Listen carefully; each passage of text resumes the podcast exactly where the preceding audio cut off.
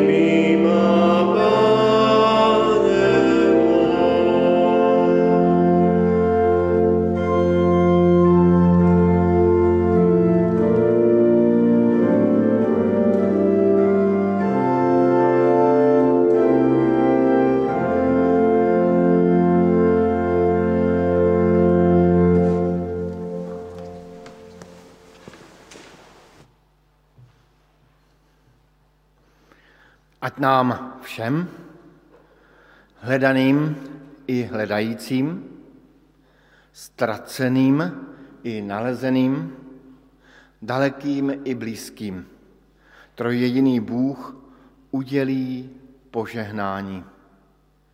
Nech nás uvádí do pravdy, proměňuje láskou a rozvazuje svobodou.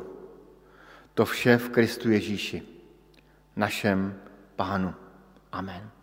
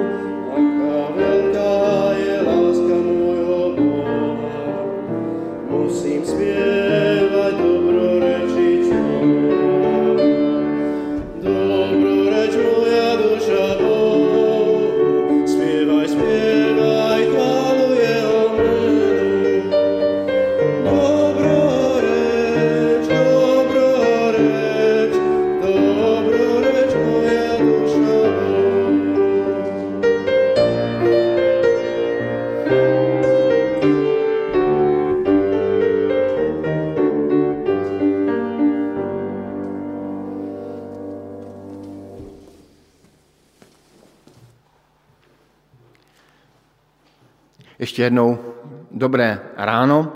Zdravíme vás všechny, kteří jste tady v sále, i všechny, kteří nás sledujete v přímém přenosu eh, tady z modlitebny na Cukrové z církve bratrské. Před více jak, jak měsícem jsme měli velikonoční svátky, což jsou obvykle takové největší, velik, největší svátky křesťanské a blíží se letnice. A mezi letnicemi a mezi velikonocemi je jeden takový malý svátek, který bývá nejednou zapomínán křesťany, což je svátek na nebe vstoupení páně. A to je právě čas, kdy pán Ježíš opustil tuto zem a eh, vstoupil zpět, tak jak to vyznáváme ve vyznání víry v krédu, vstoupil na nebesa. A abychom si aspoň připomněli, že jsme ve čtvrtek toto na nebe vstoupení měli, přečtu oddíl o na nebe vstoupení, tak jak je máme zapsaný eh, ve skutcích apoštolských. Pán Ježíš tedy chodil po zemi a jednou se ho učedníci zeptali.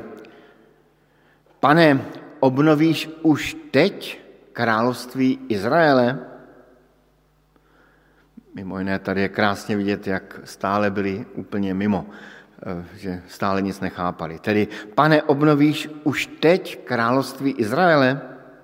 Odpověděl jim, není vaše věc znát časy a doby, které si otec ponechal ve své pravomoci.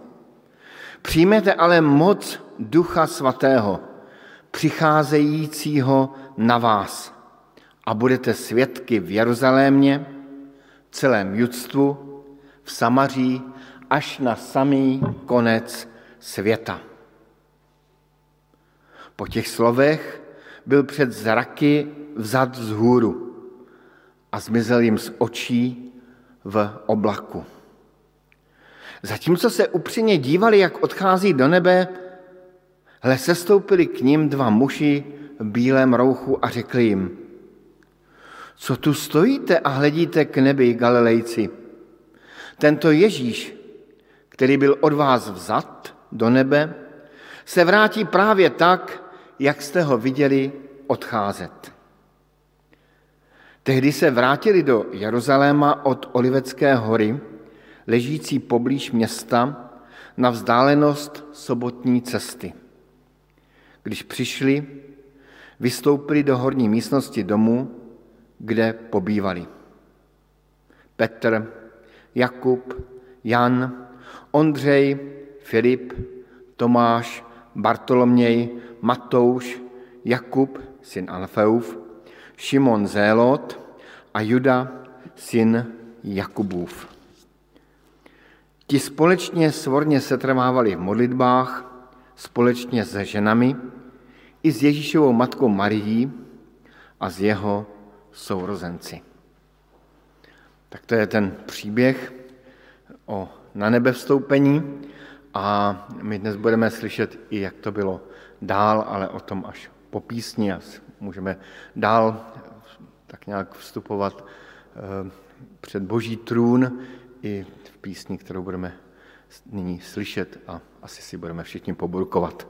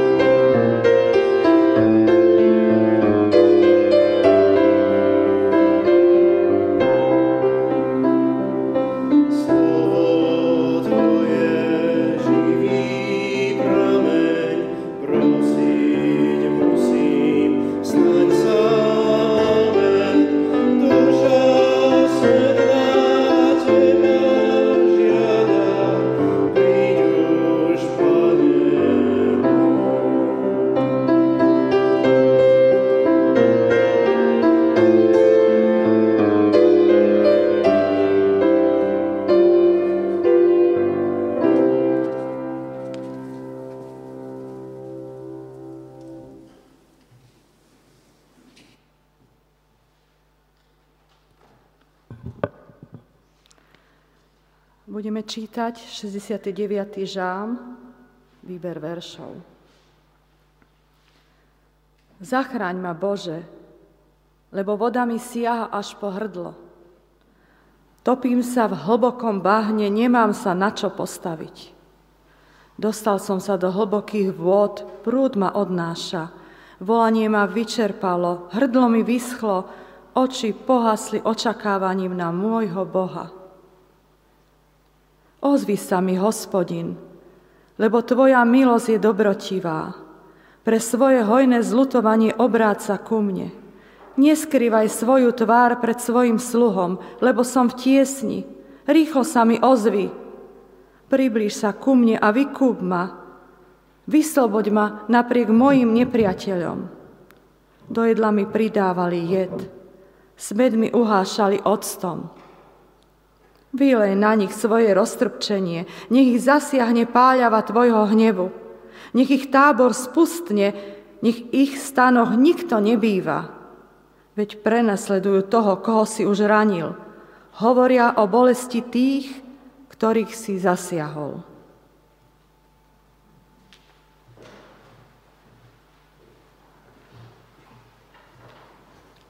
Postaňme prosím k modlitbě.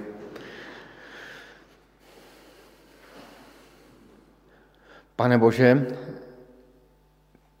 děkujeme ti za tento čas, kdy si nějak připomínáme, že tvůj syn, Pán Ježíš Kristus, byl na této zemi, chodil po této zemi, stal se člověkem, stal se jedním z nás, že zemřel na kříži, na našem místě a vstal z mrtvých zvítězil nad smrtí a potom se zjevoval učedníkům a byl vzat do nebe.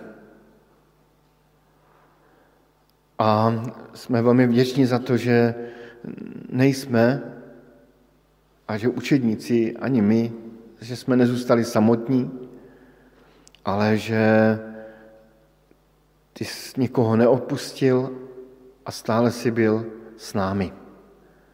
Byl jsi i z první církví a seš i dnes ze svou církví.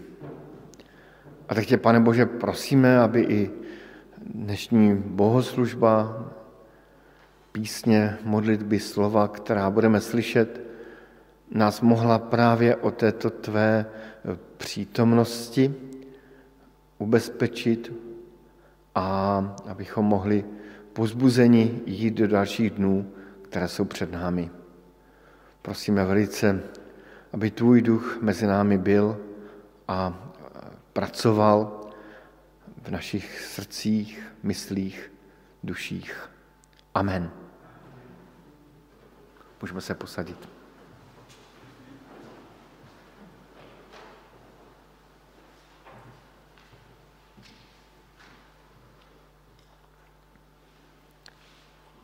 Druhé čítanie je zo skutkov svätých Apoštolov, prvá kapitola, verše 15 až 26.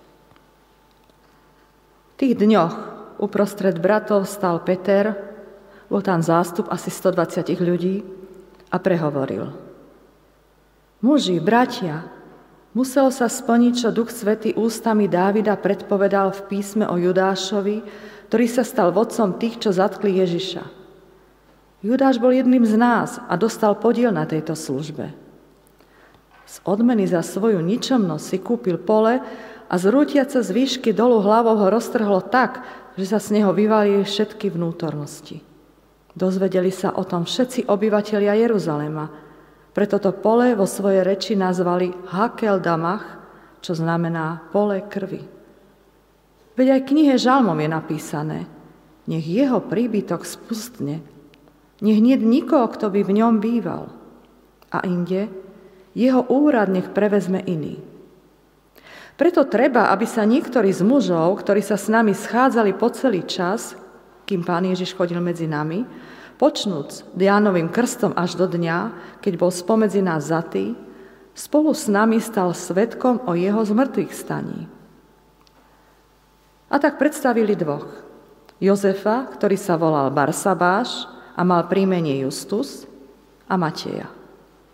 Potom sa modlili takto. Pane, Ty poznáš srdcia všetkých ľudí. Ukáž nám, ktorého z týchto dvoch si si vyvolil, aby zaujal miesto v tejto apoštolskej službe, ktorú Judáš opustil, aby odišiel na svoje miesto. Potom im dali losy a los spadol na Mateja, ktorý bol pričlenený k jedenáctým apoštolom.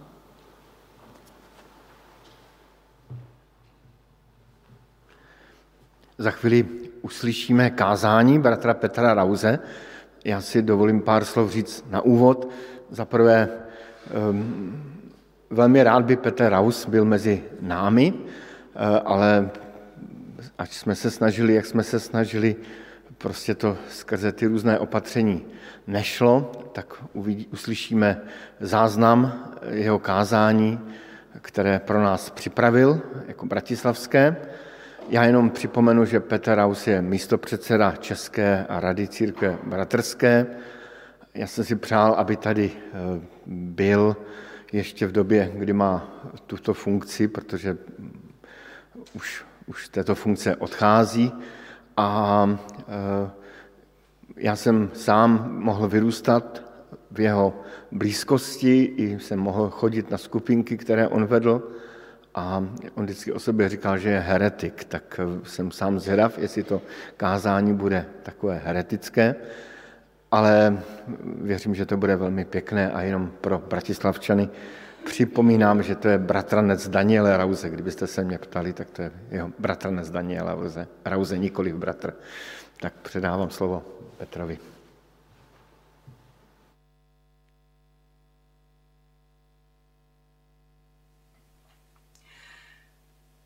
Milé sestry, milí bratia, milá církvi pri Dunaji, pozdravujem vás z celého srdca, aj keď len týmto elektronickým spôsobom, lebo mi ministerské opatrenia nedovolili viacej. Ďakujem za vaše milé pozvanie, no súčasne sa ospravedlňujem, že budem ďalej hovoriť po česky. Viem, že moja interpretácia slovenčiny túto krásnu reč iba poškodzuje. Setkáváme se ve zvláštním mezidobí.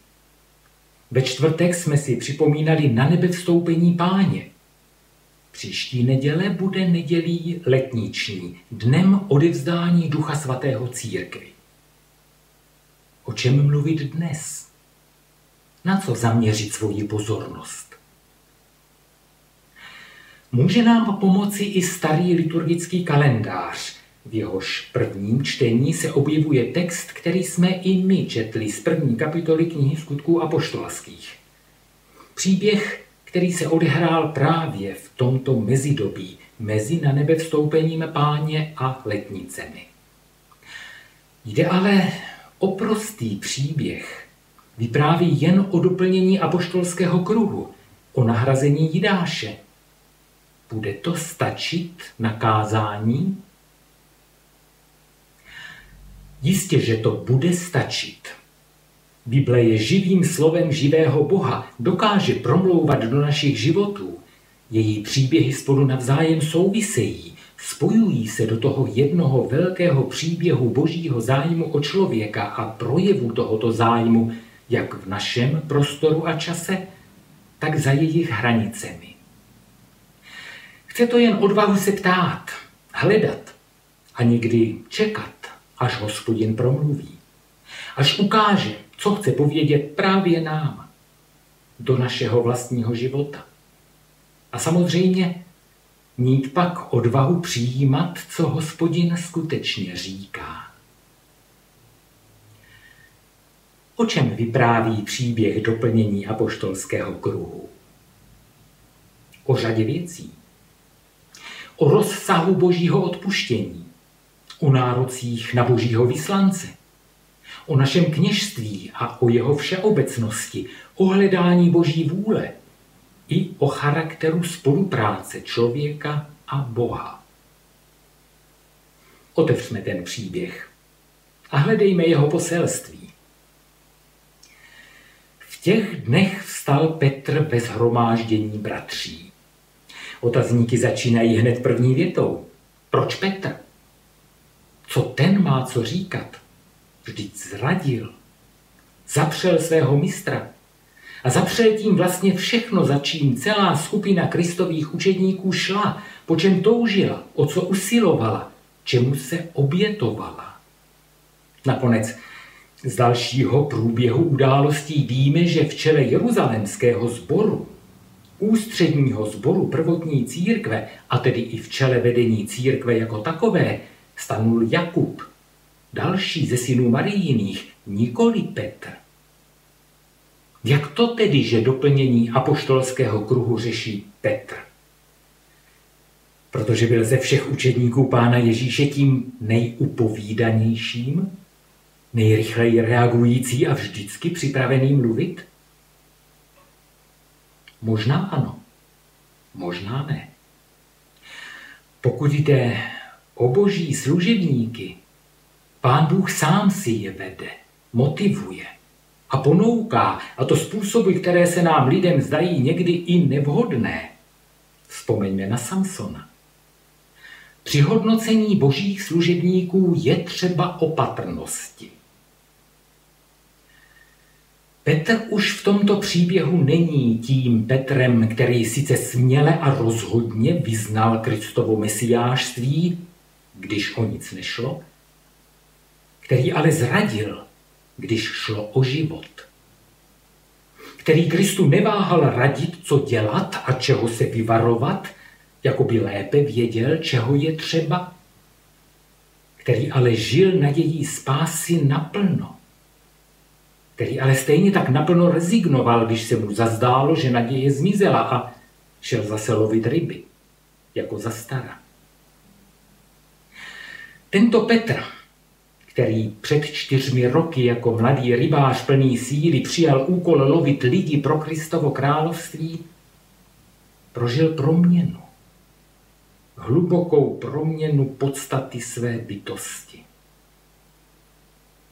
Nejprve poznáním své slabosti, své neschopnosti dostat vlastním slibům, když přijde strach. Zradil svého učitele a přítele.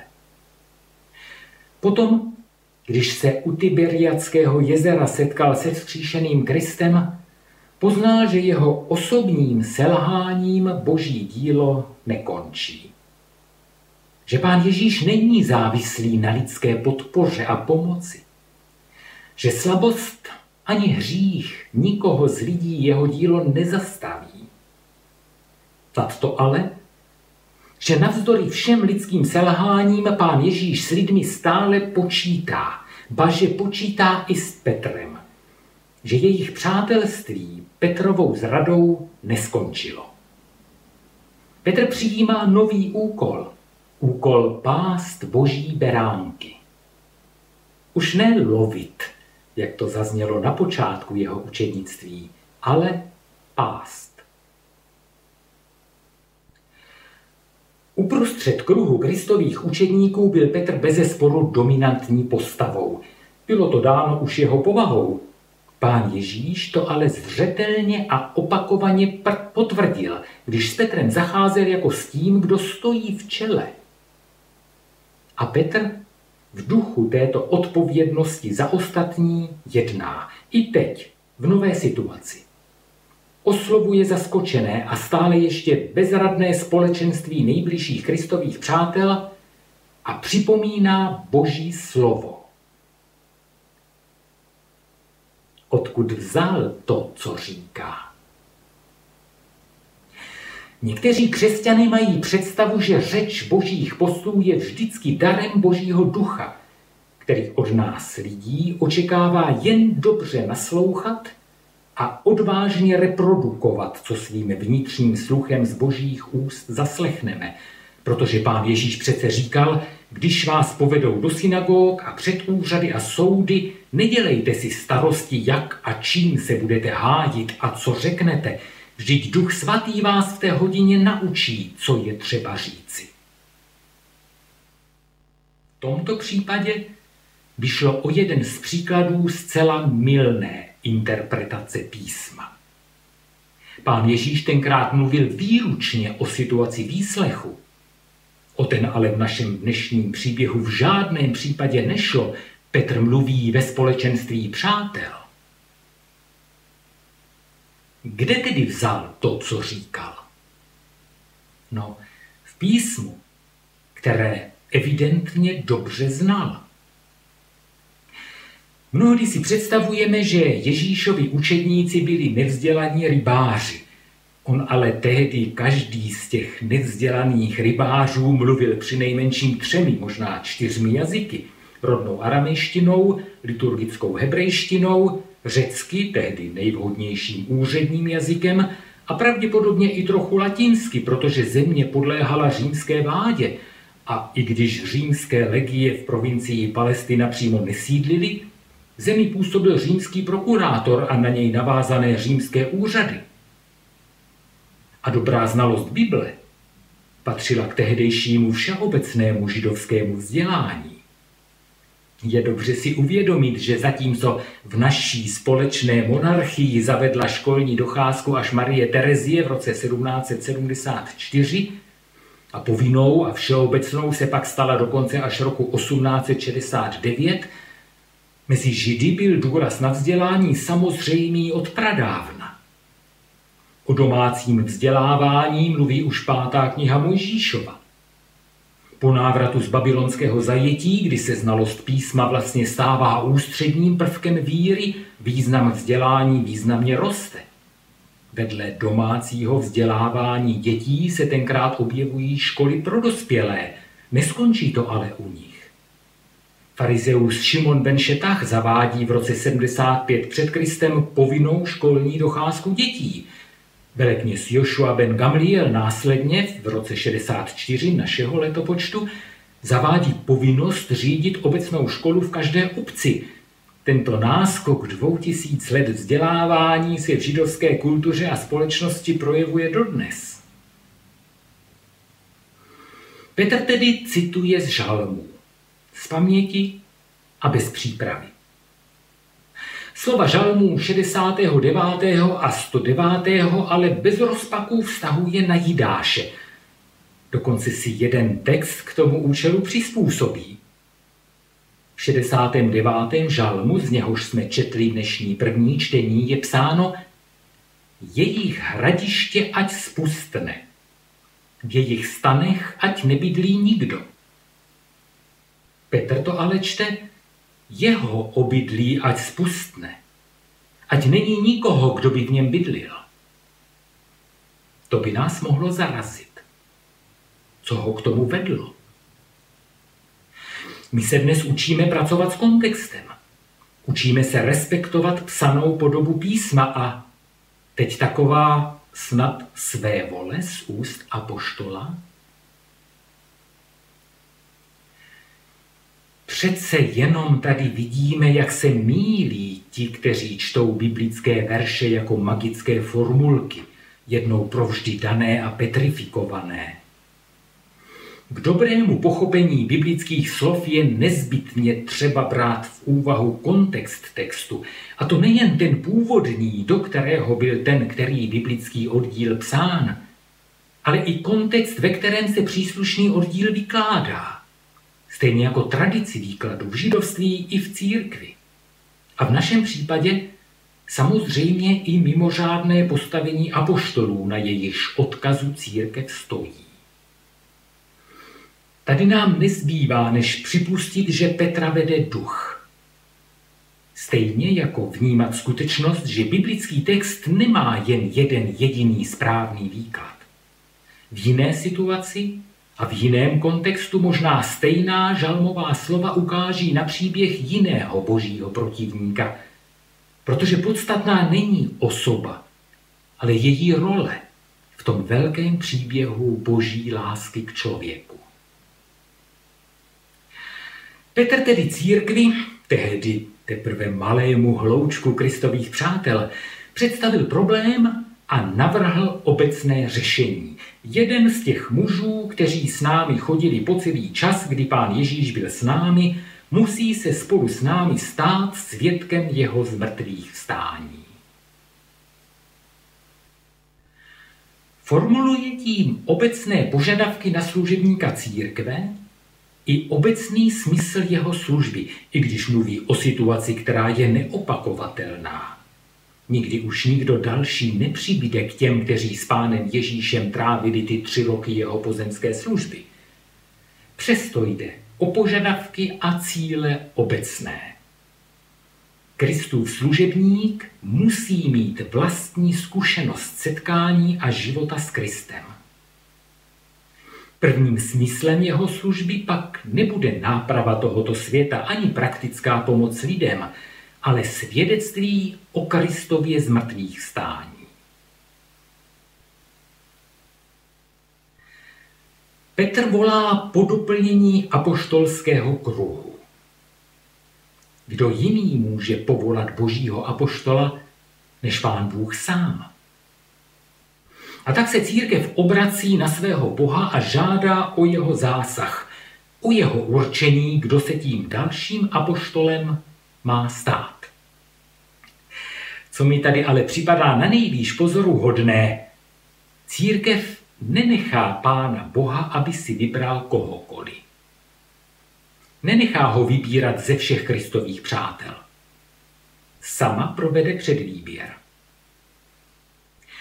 Připomíná mi to situaci voleb v naší církvi, kdy člověk v našich zborech potkává celou řadu lidí protestujících proti sestavování kandidátek volební komisí, jak to děláváme.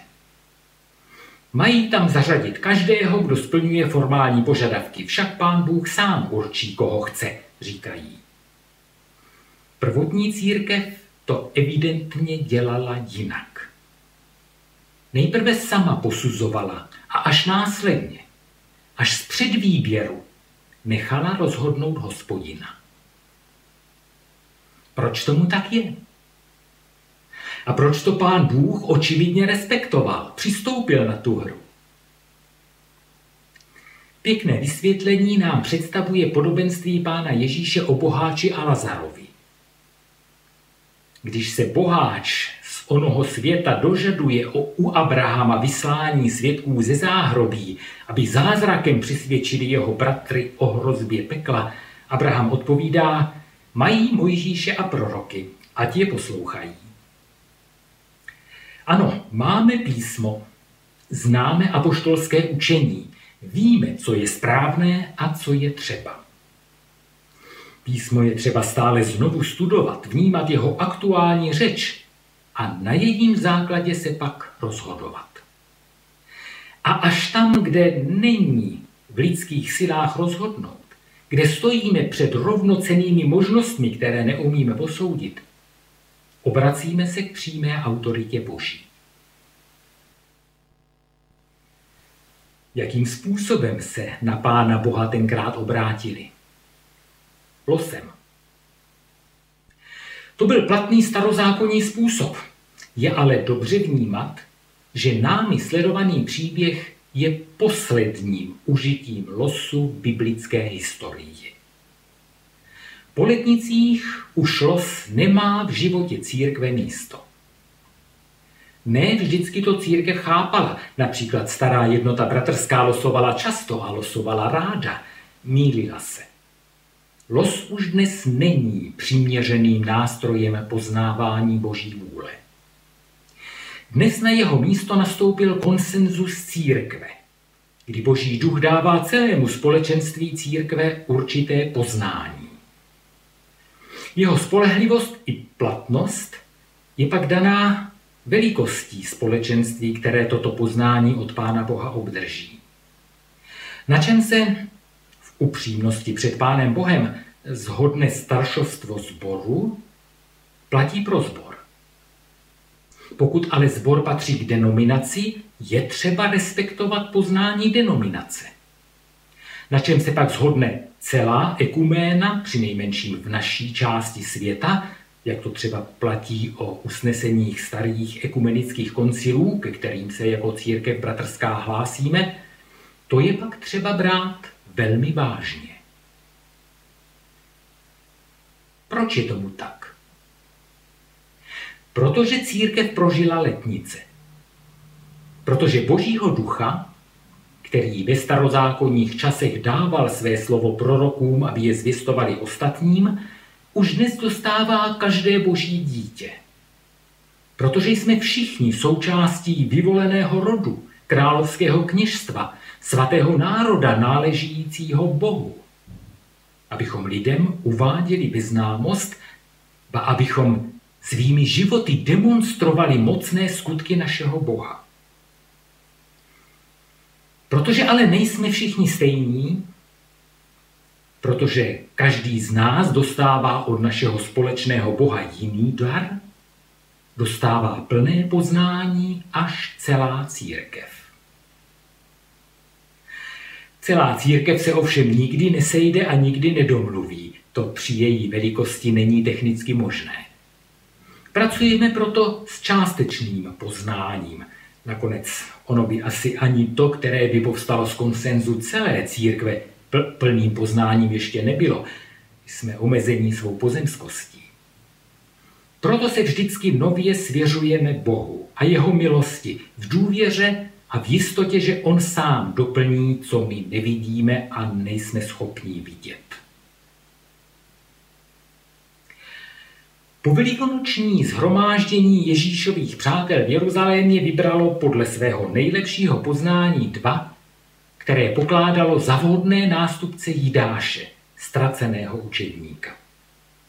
Dva, kteří podle jejich nejlepšího posouzení splňovali kvalifikační požadavky na božího vyslance.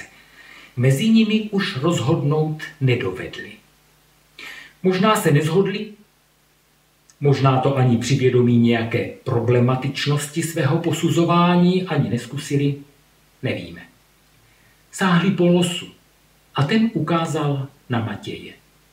Kruh 12 byl opět plný.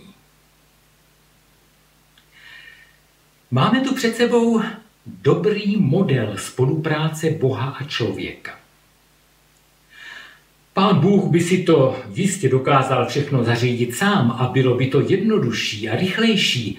On ale o naši spolupráci stojí. V poletniční době už nepřistupuje na model, kdy on sám všechno rozhodne a od lidí čeká jen absolutní poslušnost. Očekává naši aktivitu, a stojí oni. Proto pán Ježíš říkal svým učedníkům, už vás nenazývám služebníky, protože služebník neví, co činí jeho pán. Nazval jsem vás přáteli, neboť jsem vám dal poznat všechno, co jsem slyšel od svého otce. A právě proto, že nám toho tolik pověděl, můžeme se rozhodovat. Můžeme posuzovat a volit s plnou odpovědností. Ovšem ale i svědomím, že on sám je stále připraven svou milostí naše chyby napravovat.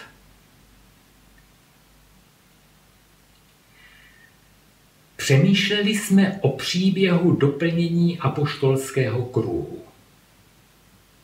O čem vyprávěl? O řadě věcí.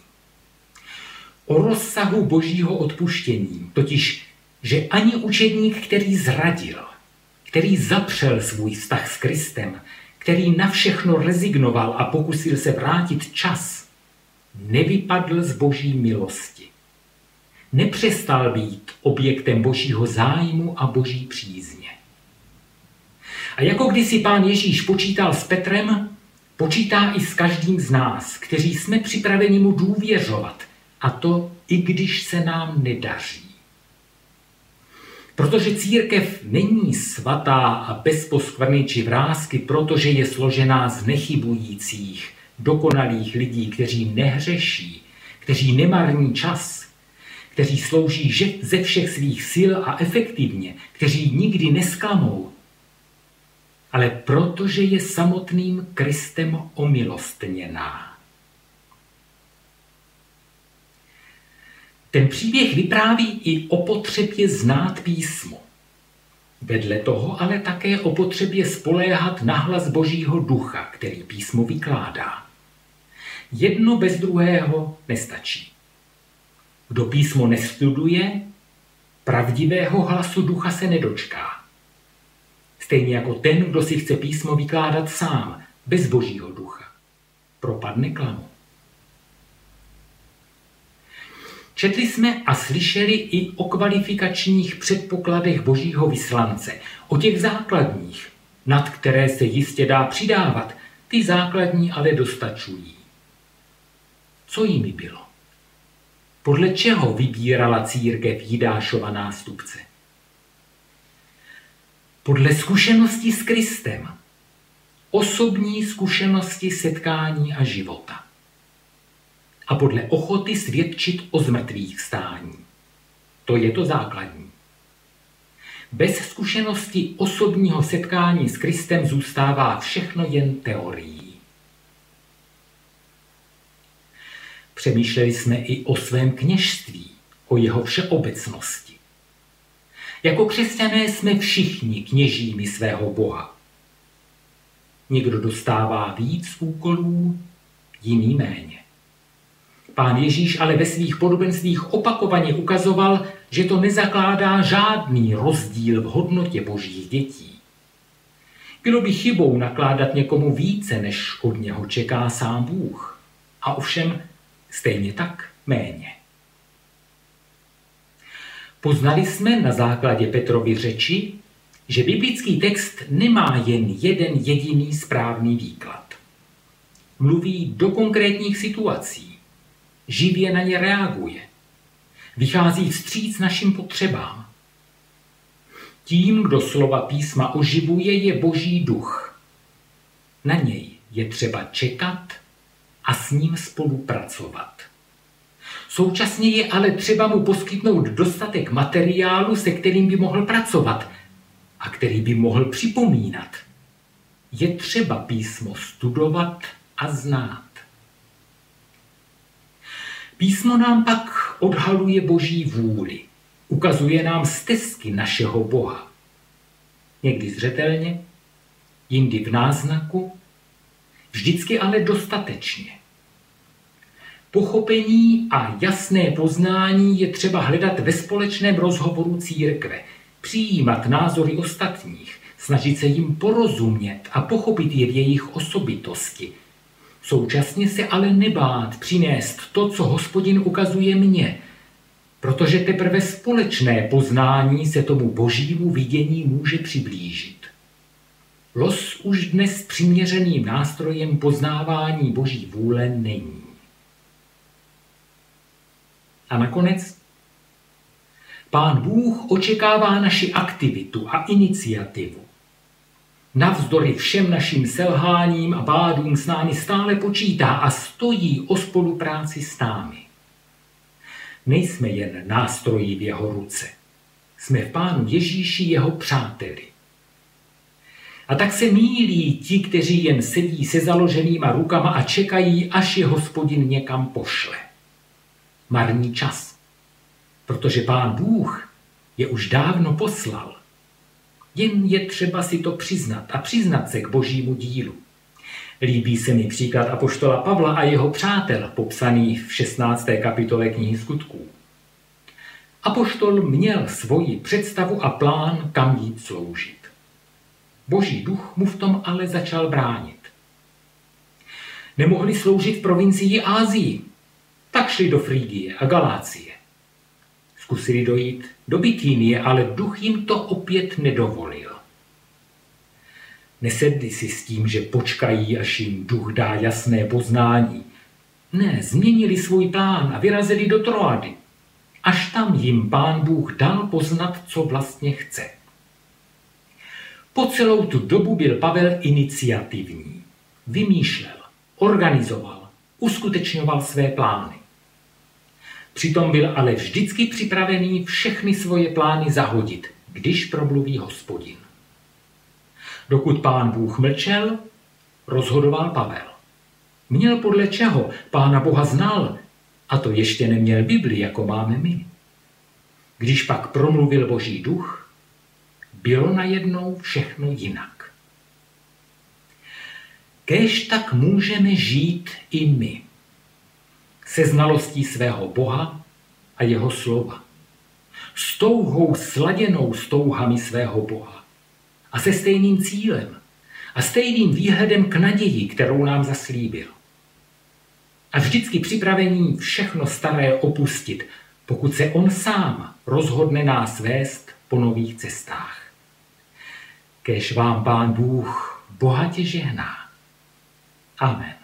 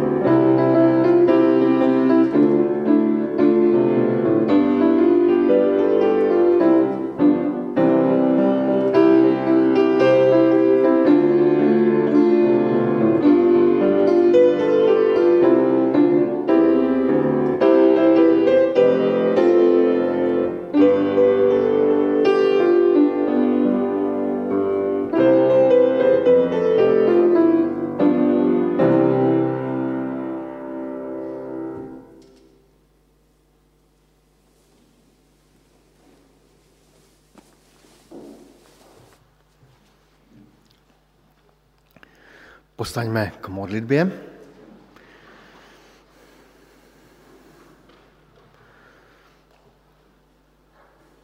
Pane Bože, děkujeme ti za tu velkou milost, že se rozhodl spolupracovat s námi, že bereš vážně i naše přemýšlení, naše rozhodování, naše hledání, že seš nám nápomocen, Děkujeme ti za to, že ses rozhodl zjevovat nám nějak svoji vůli a zároveň nás necháváš tu tvoji vůli hledat, nalézat.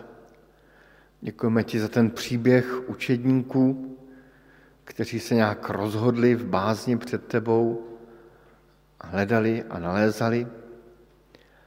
Děkujeme ti, pane Bože, za církev tvoji, které si dal svého ducha svatého. Děkujeme ti za to, že můžeme věřit, že nazdory všem těm špatným věcem, které jsou mezi námi, že se ta tvoje linie a ten tvůj směr stále ukazuje a že tu můžeme stále být jako tvoji následovníci. Tak tě, pane Bože, prosíme, abychom jako tvoje církev i nezůstali jenom v této místnosti a u našich obrazovek a ve svých myšlenkách, ale abychom tím světlem o tobě, o tvé lásce, o tvém vedení, o tvé vládě, abychom tím světlem mohli být i v ty další dny, které jsou před námi, ať budeme na ulici, ve vlaku, ať budeme v zaměstnání nebo doma se svými dětmi, vnoučaty, abychom všude mohli zjevovat tvoji slávu a naši víru v tebe a, tvoje, a naše odhodlání tebe následovat. Amen. Slyšme požehnání. Ať nás požehná troj jediný Bůh, ať nám podle slov modlitby našeho Pána Ježíše Krista udělí milost jednoty v trojjediném Bohu, abychom všichni byli jedno, jako je Otec v synovi a syn v Otci, abychom i my byli ve nich jedno. Ať zrcadlíme Boží slávu a duch lásky, který je v Bohu, ať je v nás a my v něm. ve jménu našeho Pána Ježíše Krista. Amen.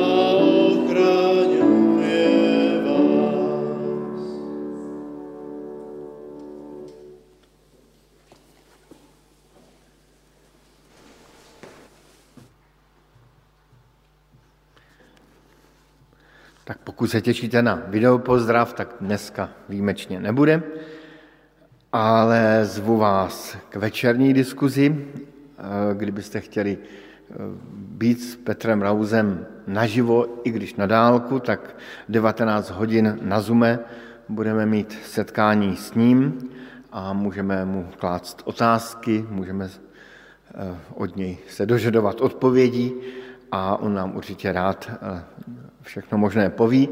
I jsme se domluvili, že by něco pověděl o tom, jak se žije v církvi batrské v Čechách. Protože přeci jenom teďka tady jsme měli eh, víc jak půl roku takovou železnou oponu mezi Čechy a Slovenskem, takovou symbolickou železnou oponu. Eh, a tak se můžeme něco dozvědět. Takže jste zváni dnes o 19. hodině, kdo, eh, kdo nemá ten link, tak se na mě obraťte a rád vám ho pošlu. Příští neděli budou letnice a my se tady opět sejdeme v 10 hodin, eh, stále v takovém polo, položivém eh, setkání. Eh, takže se tady sejdeme v sále podle těch pravidel v omezeném počtu a stále budeme vysílat na Facebooku. Kdo máte zájem se osobně účastnit bohoslužeb, tak eh, napište nebo zatelefonujte do kanceláře sboru. Eh, všechny další eh, informace najdete na webu. Kdybyste chtěli finančně podpořit, tak je to možné udělat přímo přes ten QR kód, který se objevíte na webu i, i teďka při vysílání ale i my v sále můžeme už z vesela podpořit eh, ve sbírce do košíku. A zároveň tímto velmi děkujeme všem, kteří přispíváte na chod zboru. Děkujeme srdečně. A to je vše z dnešních bohoslužeb. Já vám přeji příjemný čas, příjemnou neděli a požehnaný příští týden. Naschledanou.